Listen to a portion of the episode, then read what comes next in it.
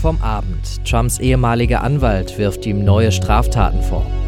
Heute in der RP, Forscher sehen eine Lösung für den Mangel an Wohnraum. Und das kommt auf uns zu. Tarifverhandlungen im öffentlichen Dienst. Es ist Donnerstag, der 28. Februar 2019. Der Rheinische Post Aufwacher. Der Nachrichtenpodcast am Morgen. Mit Julian Trost. Schön, dass ihr mit uns aufwacht.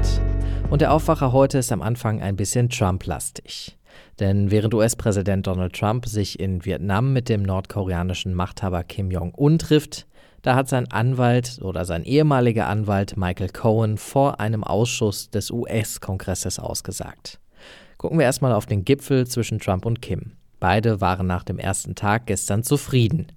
Die Frage ist, kommt am Ende auch was Konkretes bei rum? Dirk Godder berichtet aus Hanoi. Der US-Präsident sagt, er habe keine Eile bei der atomaren Abrüstung Nordkoreas. Was bedeutet das? Nun, die Gespräche mit Kim führt Trump natürlich mit dem Ziel, das Atomwaffenprogramm Nordkoreas vollständig abzubauen. Doch geht das nicht so rasch, wie sich Washington das anfangs gewünscht hat. Jetzt mit seiner Aussage, keine Eile mehr bei der nuklearen Abrüstung zu haben, rückt Trump weiter von seiner zumindest früher wiederholt geforderten schnellen Beseitigung der Atomwaffen und Raketen ab. Trumps Argument ist, dass es besser ist, ein richtiges Abkommen mit Pyongyang zu haben, das halten soll. Was können wir dann jetzt für ein Ergebnis von dem Gipfel erwarten? Solche Gipfeltreffen bringen beide Länder ohne Zweifel näher. Äh, Experten spekulieren jetzt, dass sich Trump und Kim auf eine Friedenserklärung einigen können. Auch werden eine Schließung des wichtigen nordkoreanischen Atomkomplexes Yongbyon sowie die Zulassung von unabhängigen Atominspekteuren genannt. Nordkorea könnte weiter darauf verzichten, Atom- oder Raketentests zu unternehmen. Auch erwägen beide Länder die Einrichtung von Verbindungsbüros im jeweils anderen Land. Das wäre ein wichtiger Schritt zur Normalisierung der Beziehungen. Vielen Dank, Dirk. Jetzt zurück zu Trumps ehemaligem Anwalt Michael Cohen. Seine schriftliche Erklärung, in der Cohen unter anderem Trump einen Rassisten nennt, die war schon vor der Anhörung gestern öffentlich. Zu Beginn hat Cohen sie dann auch nochmal vorgelesen. Danach hatten die Kongressabgeordneten viele Fragen die Anhörung dauerte entsprechend bis in den späten Abend. Tina Eck von der Deutschen Presseagentur in den USA. Cohen hat ganz schön abgeliefert. Ja, er hat mächtig ausgepackt und schwer beschuldigt. He is a racist, he is a con man, and he is a cheat. Trump ist ein Rassist, Betrüger und Verbrecher, sagte Cohen, und er lieferte Beweismaterial und jede Menge Erzählstoff. Schweigegelder an Pornosternchen und ehemalige Geliebte vom Präsidenten persönlich erstattet, Treffen mit Russen im Trump Tower, von denen Trump gewusst haben muss, Telefonate mit Julian Assange, die Trump in Kenntnis setzten, dass E-Mails auftauchen würden, die seiner Gegnerin Hillary Clinton im Wahlkampf schadeten, Schummeleien mit seiner Stiftung, falsche Angaben über seine Finanzen, abfällige Bemerkungen über Schwarze und geradezu lächerliche Bemühungen, Trumps schlechte Schulnoten vor der Öffentlichkeit zu verstecken. War Cohen denn glaubwürdig? Immerhin hat er ja schon mal vor dem Kongress gelogen. Ja, das argumentieren vor allem auch die Republikaner, die sogar versucht hatten, wegen einer Formsache mit dem Beweismaterial die gesamte Anhörung abzublasen.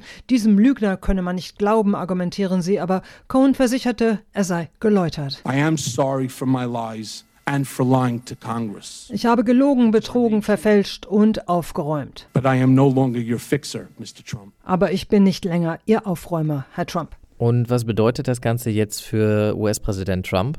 Ihm dürften in Vietnam die Ohren geglüht haben. Und viele dieser Vorwürfe äh, sind ja auch Teil der Müller-Ermittlungen. Die Schweigegeldzahlungen, Verstoß gegen die Gesetze der Wahlkampffinanzierung, die Russlandkontakte und äh, wegen äh, mieser Finanzmachenschaften der Trump-Stiftung sind sowieso schon Gerichtsverfahren im Gange. Danke, Tina. Spannend fand ich ja gestern Abend noch die Fragen des neuen demokratischen Stars Alexandra Ocasio-Cortez. Die hat Cohen nämlich zu Trumps Steuertricks befragt und der hat dann auch ganz gern erklärt, dass Trump den Wert zum Beispiel seiner Golfplätze bei den Steuerbehörden als viel zu niedrig angesetzt hat, damit er dann Steuern sparen kann. Als nächstes könnte sich der Kongress also die Steuererklärung des Präsidenten genauer angucken. Von Nordamerika gehen wir kurz nach Südamerika und von da aus in den Weltraum. In Französisch-Guayana ist gestern Abend eine Soyuz-Rakete gestartet. An Bord sind sechs OneWeb-Satelliten.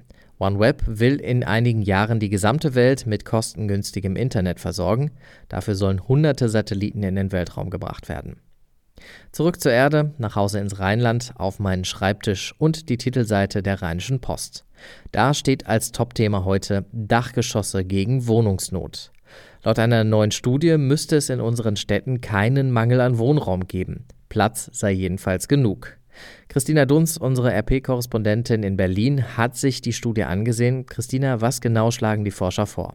Schätzungen zufolge fehlen in Deutschland rund eine Million Wohnungen. Experten der Technischen Universität Darmstadt und des Pestel-Instituts für Systemforschung in Hannover haben nun Berechnungen vorgelegt, wonach durch Neubauten auf Dächern von Parkhäusern, Supermärkten sowie auf und in alten Gebäuden bis zu 2,7 Millionen neue Wohnungen entstehen könnten.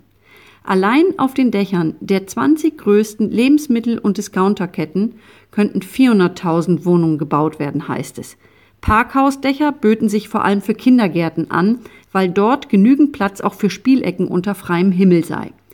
560.000 Wohneinheiten ließen sich durch Dachaufstockung von Bürokomplexen erschließen und 350.000 durch die Nutzung leerstehender Büro- und Behördengebäude sowie weitere 1,3 Millionen durch Dachaufbauten auf Häusern, die 30 bis 70 Jahre alt sind. Vielen Dank, Christina. Thomas Reisender ist Korrespondent für Landespolitik. Es ist ja nicht ganz so einfach, Wohnungen auf Gewerbeflächen zu bauen, weil es bei uns in Deutschland so viele Bauvorschriften gibt. Trotzdem die Frage, was sagt die Landesregierung zu dem Vorschlag? NRW-Bauministerin Ina Schadenbach ist pragmatisch, auch in dieser Frage. Sie sagt, alles, was zu mehr Wohnraum führt, ist gut, denn wir haben zu wenig davon. Und äh, sie verweist auch auf einen besonderen ähm, Hoffnungsschimmer, den dieses äh, Konzept hat. Sie sagt, in Nordrhein-Westfalen erlaubt die Rechtslage auch die Förderung von sozialem Wohnungsbau, von sozialem Wohnungsbau, der auf Supermärkte aufgestockt wird. Und das ist natürlich besonders hilfreich, denn wenn auf diesem Weg nicht nur neue Wohnungen, sondern sogar neue Sozialwohnungen entstehen könnten, von denen wir besonders viele brauchen und besonders wenig haben, dann ist das den Schweiß der edlen wert. Danke auch an Thomas. Ausführlich lest ihr die Ergebnisse der Studie und die Hürden, die es beim Bauen auf Supermärkten und Co. gibt, auf der Titelseite der Rheinischen Post. Sehr interessant fand ich heute Morgen auch unsere Seite 3. Wer im Rheinland ein Loch gräbt, der findet meistens was von den Römern. Das ist schön für Archäologen, das zieht aber auch sehr viele Menschen an, die illegal nach Fundstücken suchen. Forscher schätzen, dass so etwa 2000 von diesen Schatzsuchern bei uns im Rheinland unterwegs sind. Viele davon kommen aus den Niederlanden rüber zu uns. Archäologen halten ihre Grabungsstätten sogar zum Teil geheim, damit sie nicht geplündert werden. Bevor wir weitermachen, danken wir unserem Sponsor Mercedes-Benz Rhein-Ruhr. Noch bis zum 2. März gibt es bei Mercedes-Benz Rhein-Ruhr wieder den Black Sale. Sichert euch einen von über 700 Vorführ-, Geschäfts- oder Neuwagen aus dem Bestand. Beim Black Sale bekommt ihr bis zu 30% Rabatt und 5 Jahre Garantie inklusive. Nur solange der Vorrat reicht. Das Team von Mercedes-Benz Rhein-Ruhr in Düsseldorf, Duisburg, Hilden, Mettmann und Neuss freut sich auf euch. Alle Infos und Angebote auf mercedes-benz-rhein-ruhr.de. Schauen wir auf den Tag heute. In Tirol geht die Ski-WM nach der Doping-Razzia gestern heute weiter, unter anderem mit Skispringen und nordischer Kombination. Das alles könnt ihr live verfolgen auf RP Online. Im Tarifstreit im öffentlichen Dienst wird ab heute wieder verhandelt. Die Gewerkschaften hatten in dieser Woche wieder zu Warnstreiks aufgerufen und Druck gemacht. Jan-Henner Reitze berichtet aus Berlin für die Deutsche Presseagentur. Ist eine Einigung in Sicht oder müssen wir uns auf weitere Streiks einstellen? Beide Seiten haben bisher das gemacht, was sie am besten können. Die Gewerkschaft hat gefordert, 6% mehr Geld und gestreikt. Die Arbeitgeber haben gemauert und die Forderungen zurückgewiesen. Das ist erstmal der normale Ablauf bis zu so einer dritten Verhandlungsrunde, bei der wir jetzt sind.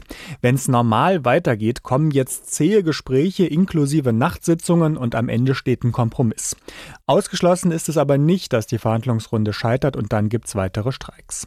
Aber die Arbeitgeber haben bisher noch nicht mal ein Angebot vorgelegt.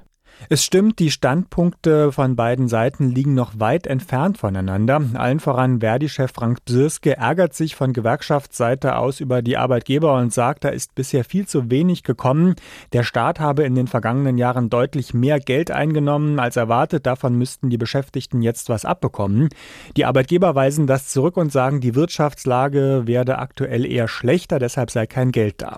Also da müssen sich beide Seiten schon ordentlich aufeinander zubewegen, um zusammenzukommen haben. Danke, Jan Henner nach Berlin. Das Wetter bei uns im Rheinland heute an Weiberfastnacht leider nicht so schön wie die letzten Tage. Bis 14 Grad, wechselnd bewölkt, windig und am späten Abend kann es regnen. Ja trotzdem schön. Das war der Aufwacher für heute. Ich bin Julian Trost. Bis denn. Mehr bei uns im Netz www.rp-online.de